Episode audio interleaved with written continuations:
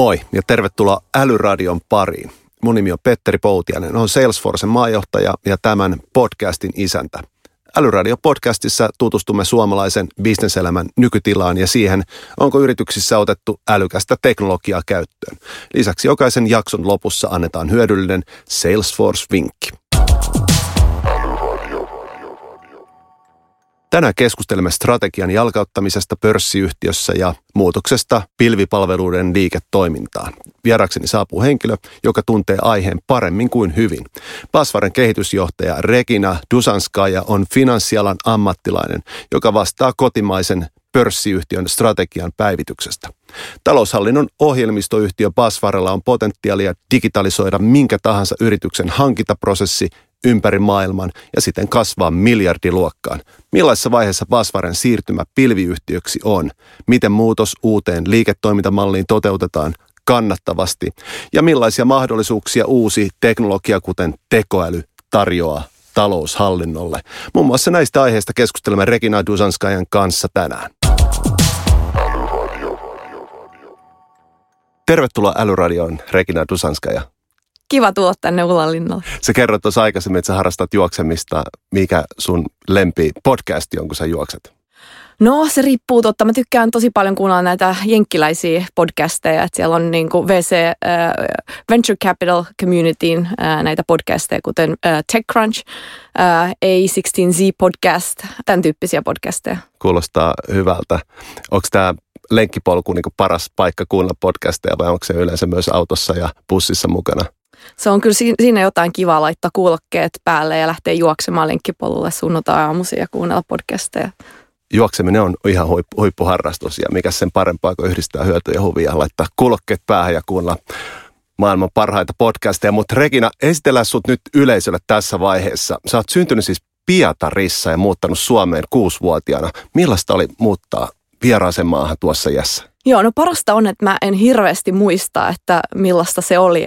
Että mä olin tosiaan kuusi ja muutin Neuvostoliitosta ja menin sitten tota Eskariin. Ja tota, sen mä muistan, että mun äiti kertoi, että ekana päivänä, kun tuli hakemaan mua, niin lapset juoksi sitä vastaan ja ne puhu venäjää. Että ekana päivänä mä en ollut oppinut hirveästi suomea, mutta tota, muut lapset oli oppinut multa venäjää. No se on oikein, sulla on selkeästi vaikutus ihmisiin. Oliko muuten suomen kielen opettelu vaikeaa? No sitäkään mä en muista hirveästi ö, mitään, koska mä olin niin pieni, että jälkeenpäin mä ajattelin, että mä taisin olla vähän niin kuin tota, että oli, olihan se varmasti niin kuin aika moista ja en niin kuin ymmärtänyt kaikkea, mitä tapahtui ympärillä. Ja tota, mä katson nyt, kun tota, oma lapsi on samanikäinen kuin, ähm, kuin minä olin, kun muutin äh, Suomeen, niin kyllä se pääsee niin paljon helpommalla ja ymmärtää, mistä on kysymys. Että, että olin varmasti aika confused lapsi ensimmäiset muutaman vuoden, mutta se oli positiivista, mä en itsestä tietänyt peruskoulu ja lukio sä oot käynyt Suomessa, mutta sen jälkeen sä muutit opiskelemaan Jenkkeihin. Millaista oli opiskella sitten Yhdysvalloissa? Vastasiko se sun odotuksia? Joo, mä muutin lukion jälkeen opiskelemaan äh, Jenkkeihin rahoitusta pääaineena. Kaiken kaikkiaan asuin siellä melkein tota, kymmenen vuotta. Äh, se, oli, se oli suuri muutos äh, tota, muuttaa Helsingin jälkeen New Yorkiin ja tota, mennä sitten Wall Streetille töihin. Siellä tehtiin tosi kovaa duunia. Ja se oli niin kuin ensimmäinen paikka, missä mä tein töitä ja se, se perspektiivi, mikä se antoi siihen työntekoon, että niin kuin semmoinen 80-100 tuntia, tuntia viikossa töitä, niin oli semmoinen normaali, mitä, mitä, mitä me vedettiin. Ja tein siis yrityskauppaneuvonantoa ja, ja rahoitusjärjestelyjä, listautumisanteja.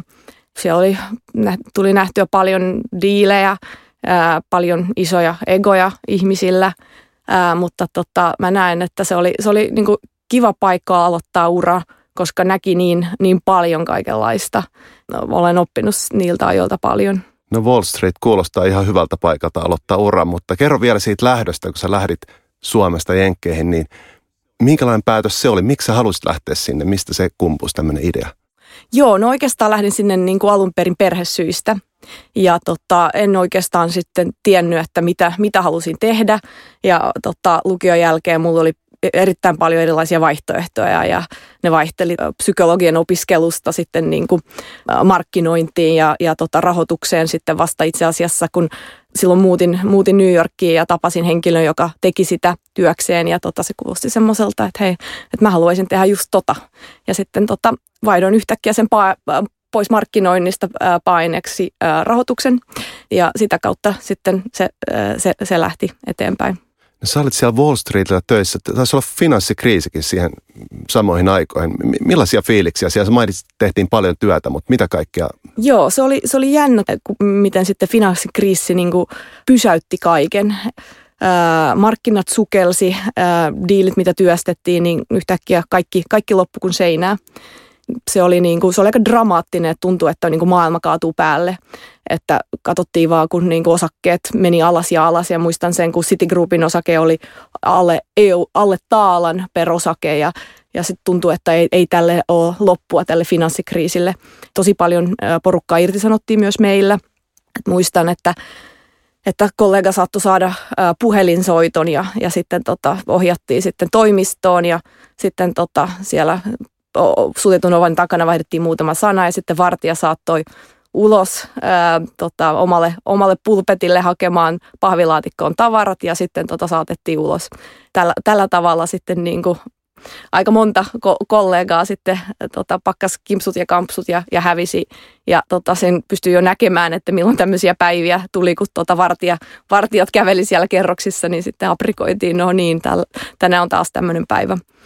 Mutta tota, tosi nopeasti sitten niin kuin, asiat kääntyi parempaan suuntaan, että käytiin siellä pohjalla ja sitten pikkuhiljaa ja varsin nopeasti sitten lähdettiin kipuamaan taas, taas ylös ja taas, taas rupesi tulemaan diilejä ja taas kaikki pankit teki rahaa ja maailma näytti, ää, näytti hyvältä.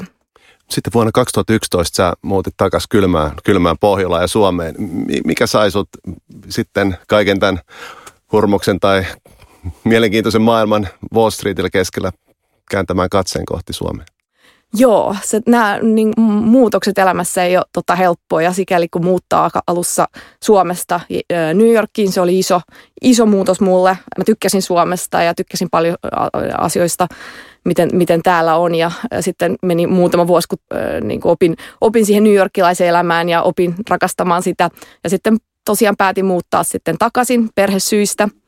Suomi, Suomessa on mahdollisuus ää, yhdistää ää, mielenkiintoinen ura ja, ja perhe ja ää, perheelämä ja ää, hyvä, hyvät ystävyyssuhteet ja kaiken puolin viettää niin monipuolista ja balansoitua terveellistä elämää. Et se New Yorkin elämäntyyli on aika ää, hektistä, aika ekstriimiä niin kaikin puolin sitä, sitä oli kiva tehdä, mutta sitten mä koin, että nyt on, nyt on aika avata uusi sivu elämässä. Tosi mielenkiintoista ja kiva kuulla tuommoisia arvoja, mitkä, mitkä sua on sykähdyttänyt tuossa muutoksen keskellä. On itse ihan sama, samaa mieltä noista. Vuonna 2014 sä siirryit sitten investointipankkimaailmasta ohjelmistoyhtiö Basvaren palvelukseen. Mikä sai sut vaihtamaan alaa? Joo, mä olin tehnyt investointipankin hommia jonkun aikaa ja nähtiin paljon erilaisia diilejä, paljon erilaisia mielenkiintoisia yhtiöitä. Siinä niin kuin neuvonantopuolessa siinä on se, mitä se arvonluonti on, niin kuin, se, se rajautuu siihen niin kuin transaktioon. Ja sä et oikeastaan näe, mitä on tapahtunut ennen sitä esimerkiksi listautumista, miten yritys on päässyt siihen pisteeseen, että se listautuu ja tai mitä sitten tapahtuu sen jälkeen, kun he ovat keränneet rahaa esimerkiksi markkinoilta, miten he to- pääsevät toteuttamaan sitä, sitä strategiaa. Ja mua kovasti, äh, mä kovasti halusin päästä yritykseen, joka, jossa, tota, äh, jossa mä pääsisin vaikuttamaan tähän yrityksen kasvuun, äh, luomaan arvoa äh, ja tekemään niin kuin, mielenkiintoisia juttuja sen strategian niin kuin, toteutuksessa ja strategian äh, määrittelyssä. Basvare on markkinajohtaja, hyvät tuotteet, äh, hyvät ihmiset. Mä näin sen ison mahdollisuuden, että, että tässä niin kuin hyvä, vahva suomalainen yhtiö, jolla on parhaat mahdolliset edellytykset kasvaa, kasvaa globaalisti ja, ja, ja mä, mä pääsisin ajamaan tätä, tätä suurta muutosta, niin tota, se, oli, se oli erittäin mielenkiintoinen. Sun, sun titteli, Regina, on Vice President of Corporate Development, eli, eli oot Pasvaren kehitysjohtaja. Kerrotko vielä lyhyesti, mitä sun työnkuvaan kuuluu? Joo, toki. Mun työhön kuuluu yrityskaupat, yritysten – yrityskauppojen tekeminen sekä ostaminen, että sitten viime aikoina ollaan myös divestoitu liiketoimintoja. Ja sitten mun työkuvaan kuuluu myös strategiatyö, eli yhdessä johtoryhmän ja hallituksen kanssa työstämme työstämme strategiaa ja sitten toteutamme, jalkautamme sitä strategiaa yrityksessä.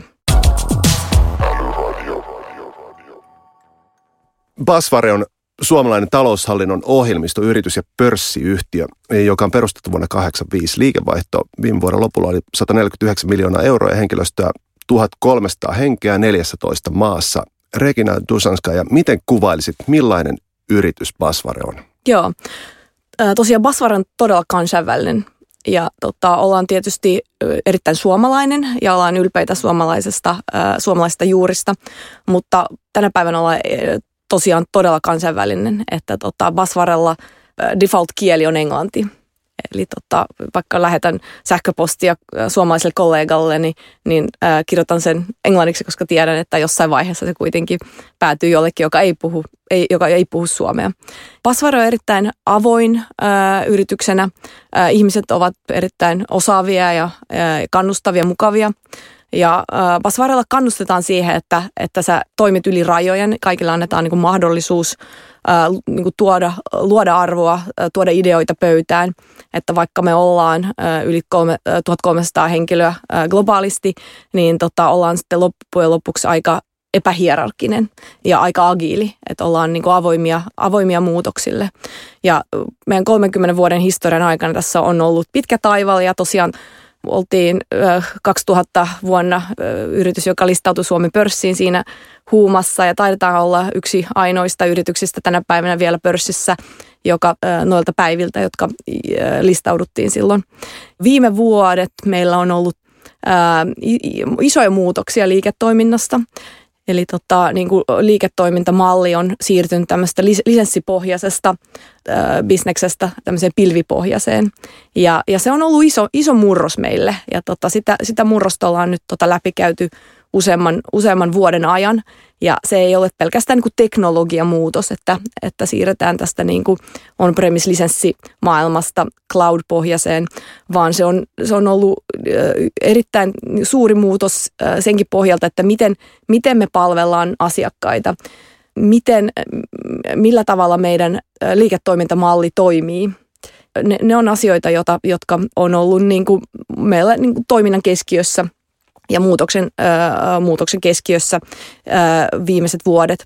Palataan tuohon muutokseen vielä hetken päästä lisää, mutta erityisesti mua kiinnostaa tuo, kun kerroit Basvaren juurista ja siitä suomalaisuudesta. Osaatko kertoa vielä, miten se näkyy teidän kulttuurissa, suomalainen ehkä se osaaminen tai, tai arvomaailma? Joo, joo toi, on, tota, toi on hyvä kysymys. Se, äh, suomalaisena yrityksenä, niin tota, mä luulen, meillä on erityisen kova – rakkaus meidän tuotteisiin. Ja se on, se on hieno asia, että me paljon niin kuin insinööripohjaisia ihmistä, ihmisiä meillä, ää, paljon insinööripohjasta ajattelua. Ja tota, se on meillä niin kuin tuote pohjainen se meidän niin kuin lähestyminen. Se eroaa hyvin paljon esimerkiksi amerikkalaisesta tavasta toimia, jossa on va- vahvat fokus siihen myyntiin ja markkinointiin, että voi olla, että ne tuotteet ei ole niin, niin hienoja, mutta kerrotaan koko maailmaa, että ne on maailman parhaita. Niin Suomessa ollaan ehkä pikkusen vähän liiankin konservatiivisia sen suhteen, että jos koetaan, että tuote ei ole täydellinen, niin siitä, siitä ei sitten niin kuin huudeta koko maailmalle. Basvari on pärjännyt hienosti tällä strategialla ja itse asiassa te olette levittäytyneet ympäri maailmaa. Ja tämä ää, Basvaren Network ää, on, on, eikö niin, se on tämmöinen verkkolaskutusverkosto. Kerrotko vähän vielä, mitä se tekee ja mitä hyötyä siitä on nyt yritykselle X, joka harkitsee ehkä teidän tuotteiden käyttöä? Joo. Basvaren sähkölaskuverkko sisältää, meillä on yli miljoona toimittajaa ja ja ostaja, jotka on yhteydessä meidän verkon kautta. Ja meidän verkossa se, tota, meillä on maailman suurin avoin e-invoicing-verkko.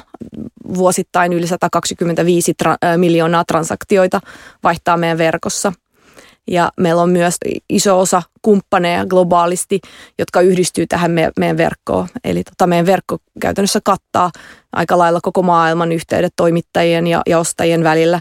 Ja, ja se helpottaa tätä sähköistä kaupankäyntiä, helpottaa sähköisten laskujen käsittelyä. Teillä on oma tuotekehitysyksikkö ja siellä varmaan kehittänyt tätä verkostoa ja teidän tuotetta ja mainitsitte, että teillä on, teillä on maailman, maailman huippuluokan osaamista, suomalaista osaamista ja, ja kansainvälistä osaamista siinä kehittämässä näitä, näitä tuotteita. Ähm, kertoa, minkä kokoinen tämä tuotekehitystiimi on teillä? Joo, meillä on suunnilleen vajaa 400 henkilöä tuotekehityksessä ja tota, Suomi on meille tärkeä alue tuotekehityksen osalta, että täällä tapahtuu paljon tuotekehitystä ja tota, toinen markkina-alue on Intia, jossa meillä on paljon tuotekehitystä. Ähm, kuinka paljon te tuutte investoimaan jatkossa tuotekehityksessä? Onko tämä semmoinen niin investoinnin kohde vai minkälaista strategiaa te sillä puolella havittelette? Joo, tota, meillä on maailman parhaat tuotteet ja meillä on tärkeää, että meillä on maailman parhaat tuotteet myös tulevaisuudessa. Eli se investointi tuotekehitykseen on, on äh, tärkeää. Investoitteko te myös tuotekehittäjään, siihen yksittäisen työntekijään? Millä tavalla hän koulutetaan, osaamista huolehditaan? Joo, no me, me, me sanotaan kanssa aina tuota sisäisesti, että jotta meillä olisi maailman parhaita, ma, maailman tyytyväisempiä asiakkaita, niin meidän pitää huolehtia siitä, että meidän ihmiset on maailman tyytyväisempiä ja, ja, si, ja sillä tavalla me pyritään investoimaan koulutukseen ja, ja tota, erilaisia ohjelmia, joilla pyritään sitouttamaan henkilöstöä. Mä luin tuossa yhden tutkimuksen juuri hetki sitten, jossa sanottiin, että työntekijöille maksetaan sen mukaan palkkaa, kuinka paljon he nukkuvat. Onko teillä mitään tämmöisiä initiatiivia käynnissä vielä? Okei, mä taisin kuulla tästä. Tämä olisi ollut oikein, oikein mukava silloin tota, jenkkiaikoina. Ei, ei ole tämmöisiä, ei ole tämmöisiä, mutta tota, ihan hyvä. Tota, mä voisin HR-johtajalle heittää tämmöisen. Ei muuta kuin uni, unirannekkeet käteen ja sitten vähän muuttaa palkkamallia. Se varmaan voisi olla tuotekehityksessäkin ihan kohtuu tärkeää, että siellä on virkeitä ihmisiä töissä. Kyllä. Mainitsit tuossa tästä cloud-transformaatiosta ja itse asiassa et ole varmaan ainoa, etkä, etkä ainoa yritys myöskään. Joka ikinen toimiala digitalisoituu ja on, on aikamois murroksi tällä hetkellä. Millä tavalla sä kuvailisit taloushallintoa ja tilanne tällä hetkellä? Mitä kaikkea siellä tapahtuu tästä, niin jos puhutaan vaikka nyt siitä digitalisoitumisesta ja cloud-transformaatiosta? Joo, digitalisaatio on tämmöinen iso, iso aihe, josta puhutaan paljon. Niin kuin taloushallinnon puolella, niin Suomessa ja Pohjoismaissa nämä taloushallinnon prosessit on jo tänä päivänä hyvin digitalisoituja. Eli Suomessa yritykset käyttää näitä sähköisiä verkkolaskutuspalveluita tai sähköisiä ostopalveluja jo hyvin paljon. Mutta sitten kun mennään Pohjoismaiden ulkopuolelle, niin tota on paljon yrityksiä, joilla on erittäin manuaalisia prosesseja vielä tänä päivänä, erittäin fragmentoituneita. Me, me nähdään, että, että, että on vielä niin kuin paljon, paljon mahdollisuutta digitalisoida ä, yritysten toimintoja ja, ja sitten teknologinen kehitys on, menee huimaa vauhtia eteenpäin osittain tämän niin cloud-murrosten murroksen ajamana ja se mahdollistaa sitten niin kuin uusien älykkäiden palveluiden tarjoamisen näiden niin kuin automaati, automaatiopalveluiden päälle. Regina, sä kerroit, että viimeiset puolitoista vuotta sä oot johtanut Basvaren strategiatyötä. Kerrotko lyhyesti, tai helppo kysymys, millainen on hyvä yritysstrategia? Joo, jos aloitetaan niin se, mennään pari steppiä niin taaksepäin, mikä on niin strategia, niin strategia on se miten sä pääset sun, sun visioon. Ja määritelmän mukaan se, se pitää olla niin kuin pitkäjänteinen, että sitä ei voi niin kuin muuttaa kesken vuotta, jos niin kuin sä et heti näe tuloksia. Että sun, sun pitää olla tietyt mittarit, että sä tiedät, että oot sä nyt menossa oikeaan suuntaan. Mutta semmoinen niin kuin poukkoilu, niin se, se, se, se ei kuulu hyvään strategiaan. Hyvä strategia on selkeä, eli kun strategia on selkeä, niin yrityksen, e, sä voit lähettää kenet tahansa sun firmasta johonkin palaveriin ja sä tiedät, että se teki samat päätökset kuin, kuin kuka tahansa, koska firman strategia on selkeä ja, ja, ja tiedetään, millä perusteella tehdään valintoja. Ja sitten se, se toisi mut tuohon niinku viimeiseen kriteeriin hyvälle strategialle on se, että, että strategia auttaa tekemään valintoja. Valintoja, jotka saattaa tarkoittaa, että lyhyemmällä aikatähtäimellä sä teet uhrauksia, mutta pidemmällä aikavälillä sä, sä oot kuitenkin menossa oikeaan suuntaan ja sä, sä luot arvoa. Siinä pitää olla välillä pää kylmänä ja joudut varmaan kohtaamaan kysymyksiä pitkin matkaa, että onko tämä nyt ihan oikein tehdä näin ja kuitenkin pitää nähdä se iso kuva siellä taustalla. Jos sun pitäisi kertoa uudelle työntekijälle hississä matkalla viidenteen kerrokseen. Rekina, kerro minulle, mitkä ovat Basvaren strategian pääkohdat. Mitä kertoisit? Joo, totta. No jos lähdetään siitä liikenteeseen, että totta, meillä on, meillä on huippu, huipputuotteet, huippuosaaminen ja me toimitaan isolla markkinalla ja kasvavalla markkinalla ja edelleen asiakkaiden prosessit on manuaalisia ja fragmentoituneita. Ja, eli meillä edessä on iso, iso mahdollisuus ja tota, se kasvutarina ja siihen niin kuin kasvuun pääseminen on, on meille niin kuin strategian ytimessä, että meillä on niin kuin kaikki, mitä me tarvitaan siihen, että, että me vallotetaan tämä, tämä meidän niche-markkina ja, ja se, että me ei päästä ketään muuta sitä tekemään. Niin, tota, niin mä sanoisin se niin kuin kasvufokus on, on, on, meille, on meille tärkeä. Mistä se kasvu löytyy? Miten sitä tehdään?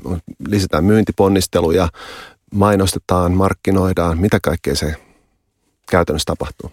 Joo, me, tota, me oikeastaan me ajatellaan, että tota, kasvu tulee neljästä eri ää, lähteistä. Ja ensimmäinen ää, lähde on uusi asiakashankinta ja meillä on meille strategiset markkinat ovat USA, UK, Saksa ja Ranska. Ne on ne markkinat, jossa isoja, isoja markkinoita, joilla me ollaan edelleen hy, hyvin pieniä ja, ja tota, iso, iso mahdollisuus meidän, meidän tuotteille. Ja panostaminen uusasiakashankintaan ää, näillä markkinoilla, mikä tarkoittaa lyhyellä aikatähtäimellä myös yliinvestointi. To, toinen ää, kasvulähde on meidän oma asiakaskunta. Ja se, mistä me ollaan erittäin ylpeitä, on meidän vahva asiakaskunta, jota me ollaan vuosien saatossa saatu. Ja osa näistä meidän asiakkaista on erittäin isoja globaaleja nimiä, jotka saattaa käyttää vain osa meidän portfolio.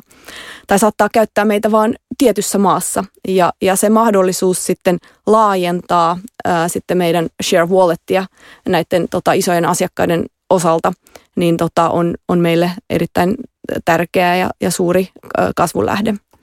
Kolmas lähde on tota, tämä transformaation vieminen loppuun. Eli meillä on vielä tänä päivänä ö, joukko ö, lisenssipohjaisia maintenance-asiakkaita. Ja tota, heidän vieminen sinne tota, cloudipohjaiseen palveluun on, on, on, on tärkeä ö, viedäksemme tämä bisnesmallin muutos loppuun saakka. Ja viimeisempänä on sitten tota partnerointi. Palataan tuohon lisenssibisneksestä cloudibisnekseen transformaatioon, koska joka ikinen ohjelmistofirma, joka on vähän pidempään ollut markkinassa, niin varmaan kamppailee tämän saman kysymyksen kanssa. Kerro, minkälaisia mahdollisuuksia tämä tarjoaa asiakkaille, joilla on kenties vielä lisenssejä käytössä ja, ja miettivät sitä, pitäisikö siirtyä sitten cloudipohjaiseen järjestelmään? Joo, joo tämä cloudimurros on ollut tosi, tosi nopea ja tänä päivänä me tosiaan ei edes myydä ö, lisenssipohjaisia tuotteita, että jos asiakas tarvitsee muutaman lisenssin lisää, niin toki myydään, mutta kenellekään uusille asiakkaille ei enää myydä lisenssejä. Cloud tarjoaa asiakkaille mahdollisuuden saada aina viimeisin versio tuotteesta ja tota, kaikki viimeisemmät kilkkeet on asiakkaan käytöstä heti sinä päivänä, kun me, kun me ne pusketaan ulos. Asiakasorganisaation IT-puolelta tämä vaatii huomattavasti vähemmän resursseja ja panostuksia, koska me huolehditaan siitä tuotteen hostaamisesta. Ja, ja kokonaiskustannukset asiakkaan kannalta cloud-pohjaisessa tuotteessa ovat alhaisemmat. Se myös mahdollistaa asiakkaan paljon skaalautuvamman käyttöönoton, eli jos, halutaan, jos asiakas haluaa ottaa käyttöön uusia moduuleja tai laajentaa sitä tuotteen käyttöönottoa heidän organisaatiossa, niin se, se onnistuu paljon helpommin. Tarviiko cloudia ja cloudipohjaisia ratkaisuja enää perustella vai ainakin Suomessa tuntuu olevan aika hyvä, hyvä ymmärrys tästä niin maailmanmenosta. Miten sä näet Suomi versus muut markkinat? Missä Ky- mennään? Kyllä tämä, kyllä tämä cloudi on niin kuin vallannut maailman, täytyy sanoa, että, että ei tarvitse enää perustella ää, samalla tavalla kuin vielä muut, muutama vuosi takaperin. Toki jolla, jollakin ää, niin kuin sektorilla, ää, jo, jossa se ää, niin kuin datan käsittely on arkaluonteista, niin siellä saattaa olla jotakin varauksellisuutta, kuten tota, terveydenhuolto tai, ää, tai maanpuolustussektoreilla mutta siinäkin tapauksissa se tyypillisesti rajoittuu siihen, että dataa ei saa viedä esimerkiksi EU-ulkopuolelle tai se datacenteri pitää olla vaikka vaan UKssa tai, tai, tai Kanadassa. Eli tyypillisesti niin kuin cloudi, cloudi on niin kuin se, se default, mihin mennään. Rekina, sä oot asunut Suomessa pitkään ja toisaalta muuttanut tänne parinkin kertaa. Ulkomailla viettyt vuodet varmaan antaa sulle perspektiiviä nähdä Suomen hyviä ja huonoja puolia. Ja sä mainitsit tuossa aikaisemmin, että Suomessa on paljon hyviä ja hienoja arvoja, mutta toisaalta joskus meillä on sitä myyntimarkkinointia, osaamisen puutosta tai semmoista tiettyä sanoit, sanan modest, eli tämmöistä vähän varovaisuutta siellä. Ää, välillä me jäädään katsomaan Ruotsin esimerkki. Mi, mi, miten sä näet, minkälaisia ihmisiä me suomalaiset ollaan ja, ja miten se näkyy esimerkiksi teidän, teidän strategista tarkemmin? Pitäisikö meidän olla rohkeampia esimerkiksi myymään ja markkinoimaan? Suomalaiset on erittäin rehellisiä, suoria asioissa ja se helpottaa niin kuin esimerkiksi liiketoimintaa ja ää, neuvotteluja. Eli sä tiedät, mitä odottaa ja miten, että ihminen sanoo sulle juuri asiat niin kuin, niin kuin on.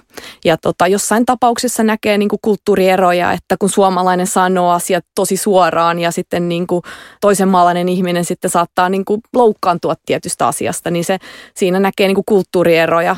Itse koen sen niin kuin henkilökohtaisesti tosi niin kuin helpoksi ja, ja, ja kivaksi, niin kuin, että ei tarvitse miettiä, että mitä se ihminen niin kuin sitten oikeasti ajattelee, että kun sitten sanotaan asiat suoraan ja ehkä tuntuu sitten ikävältä, jos se on sitten negatiivista palautetta, mutta ei tarvitse ainakaan miettiä, että onko siellä jotain ää, taustalla. Ja itse olen myös erittäin suora ja erittäin, joskus sanon asiat vähän liiankin suoraan ja mun mieskin sanoo, että mä oon, suomalainen mies sanoo, että mä oon hänen mielestään enemmän suomalainen kuin hän on niin kuin näissä asioissa, mutta se, se on just, että, että ää, mun mielestä se on, niin kuin, se, se on niin kuin, ää, rikkaus ja, ja helppous siirrytään vähän toiseen kulmaan ja puhutaan vähän aikaa tekoälystä.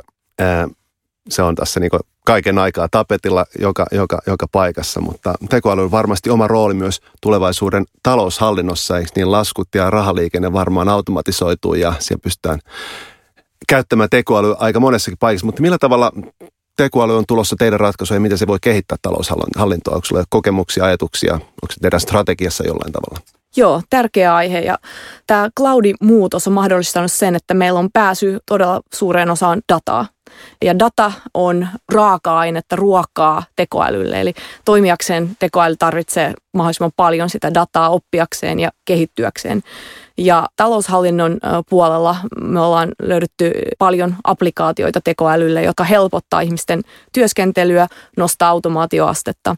Esimerkiksi laskujen käsittely, tiliöinti, meidän tämmöinen smart coding ratkaisu tiliöi laskut valmiiksi käyttäen hyväksi sitä, miten henkilöt ovat tiljöineet samantyyppisiä laskuja aikaisemmin. Ja algoritmi, tekoäly oppii sitä mukaan, kun ihmiset käsittelee laskuja eri tavalla. Se mahdollistaa huomattavasti korkeamman automaatioasteen ja helpomman laskujen käsittelyn.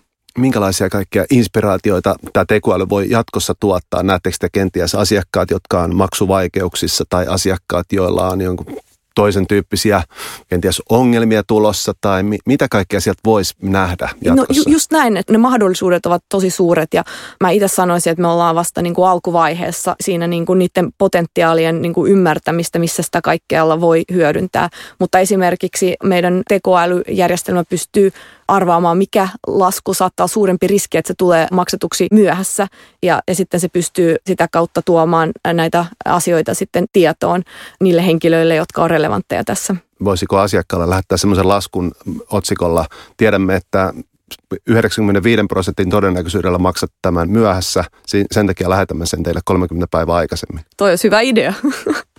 Hei, tota, kehitättekö te omaa tekoälyä? Kyllä, kyllä kehitetään. Eli teillä on tulossa tekoäly tuotteita tai ainakin toiminnallisuuksia teidän tuotteiden kylkeen. Kyllä, ja tämä Smart Coding on yksi esimerkki tämmöisestä tekoälytuotteesta, jossa sitä hyödynnetään.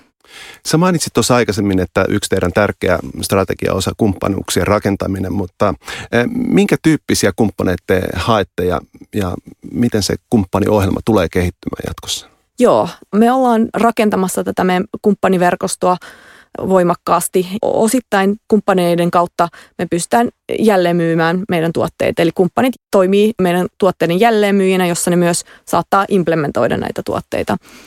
Jos puhutaan niin kuin maantieteellisesti, niin kumppanikanava on myös tapa laajentua uusille markkina-alueille ja se ei vaadi samanlaisia investointeja kuin suoraan meneminen kun kuitenkin maailma on iso ja me ollaan edelleen hyvin pieni firma, kaikkialle emme pysty olemaan fyysisesti, niin tota kumppanin kautta pystymme myös skaalaamaan tätä meidän reachia. Monet varmaan miettii tätä samaa asiaa skaalautua kumppanin kautta, mutta mikä teillä on hyvän kumppanin kriteerit? meidän pitää itse nähdä ja uskoa siihen, että kumppani tulee saamaan arvoa tästä meidän yhteistyöstä. Ja se on meille tärkeää strategian ytimessä siinä, että kumppanikanavassa on huolehtiminen siitä, että, että meidän kumppanit menestyy. Kun meidän kumppanit menestyy, niin, niin me menestymme. Puhutaan varsin isosta ekosysteemistä. Sen perusteella, mitä sä oot tänään kertonut, niin tuntuu siltä, että Pasvarella on aika selkeä visio ja hyvän tuntunen strategia. Ää, osakkeen omistajat tietysti haluaa, että se tapahtuisi mahdollisimman pian ja, ja se kaukainen visio tapahtuisi jo huomenna, mutta mm, kerrotaan vähän meidän kuulijoillekin, että millaisessa vaiheessa taloushallinnon sähköistyminen on vuonna 2020? Mitä tapahtuu ensi vuoden aikana?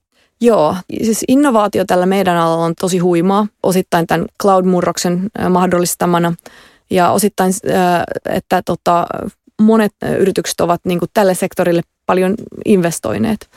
Se automaatio nousee ja, ja sitten älykkäät ratkaisut tulevat mahdollistamaan uusia, uusia käyttötarkoituksia sitten näillä meidänkin tuotteille.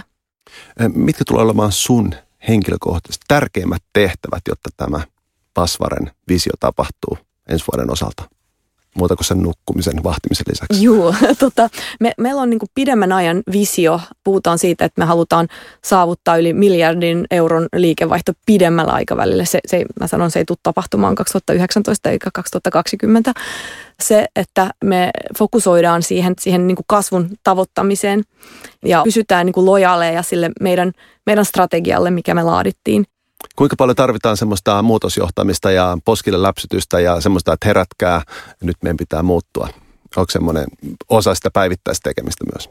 Se on tärkeää se, se muuto, muutoshallinta ja se, että, että, ei, että toimitaan niin kuin nopeasti. Että siinä on tietty trade-offin nopeasti kasvamisen välillä ja tehokkuuden välillä. Että jos halutaan kasvaa erittäin niin kuin nopeasti, niin ei välttämättä sit pysytä olemaan niin tehokkaita kun me katsotaan tätä meidän niin kuin markkinaa, joka on iso ja kasvava ja meillä on niin kuin houkutteleva päästä siihen niin kuin käsiksi. Mitäs vielä näissä villeimmissä visioissa, liikkuuko niissä bitcoineja tai jotain muita virtuaalivaluuttoja? Mitä kaikkia aiheita te tutkitte tällä hetkellä, mihin maailma on menossa? Paljon erilaisia asioita tuota tutkitaan, vaikka tänä päivänä blockchain ei ole vielä niin kuin käytössä, niin, niin yritys läpikäy sitä ajatusprosesseja ja miettii, että että miten se vaikuttaa meidän liiketoimintaan ja, ja on niin kuin sillä tavalla niin kuin valmistautunut. Että kyllä meillä niin kuin hyvin, hyvin paljon erilaisia keskusteluja käydään tuostakin aiheesta. Tuosta blockchainista on ihan mahtava aasinsilta siirtyä meidän vakiokysymykseen. Meidän vakiokysymys on, Regina, mikä sinusta on älykkäintä juuri nyt? Se voi olla joku palvelu, tuote, ajatus, näkökulma, ihan mikä vaan. No se on tietysti tämä supertaloushallinto. Sä mietit, no mikä supertaloushallinto, niin se on tämä Basvaren konsepti, kun me sanotaan, että yhdistetään ihmiset, ihmisen osaaminen ja koneosaaminen, koneen äly. Ja yhdessä nämä luo tämmöisen niin kuin supertaloushallinnon, jossa sitten niin kuin koneet ovat ihmisen apuna luomassa lisäarvoa, nostamassa automaatioasteita. Niin se on, se on supertaloushallinta. Aivan täydellistä. Regina, Dusanska ja oikein paljon kiitoksia siitä, että tulit Älyradioon vieraksi. Kiitos. Seuraavaksi kuulemmekin päivän Salesforce-vinkin. Moi kaikki Älyradion kuulijat. Minä olen Sami Lampinen ja tässä tulee päivän Salesforce-vinkki. Tiesitkö, että Salesforce toimii aktiivisesti maailman startup-kentässä? Olemme tänä vuonna isosti mukana myös Slashissa – jossa tapaamme mielellämme niin uusia kuin vanhoja asiakkaita ja kumppaneita. Tarjolla on myös tietoiskuja ja koulutusta Salesforcen käyttöön. Slashissa voit tavata asiantuntijoitamme ja varmistaa, että käytät Salesforcea parhaalla mahdollisella tavalla. Oli sitten kyse liiketoiminnastasi tai innovatiivisten ratkaisujesi rakentamisesta alustamme päälle. Kerromme Slashissa ratkaisuistamme niin isoille yrityksille kuin startupeillekin – Tosifaneille jaamme Salesforcen Slash-osastolla myös appi- ja Kodi-maskotteja. Tehokäyttäjänkin kannattaa siis piipahtaa osastolla vaikkapa hakemassa tuliaisia. Hyvä kuulija, kiitos kun kuuntelit Älyradiota. Kuten aina, otamme mielellämme vastaan arvioita esimerkiksi Applen podcast-sovelluksessa. Kommentteja ja kysymyksiä voi laittaa Twitterissä häsällä älyradio. Podcastimme aiheista voit lukea lisää blogistamme osoitteesta salesforce.com kautta suomi-blogi. Siinäpä se. Nyt kuulemiin.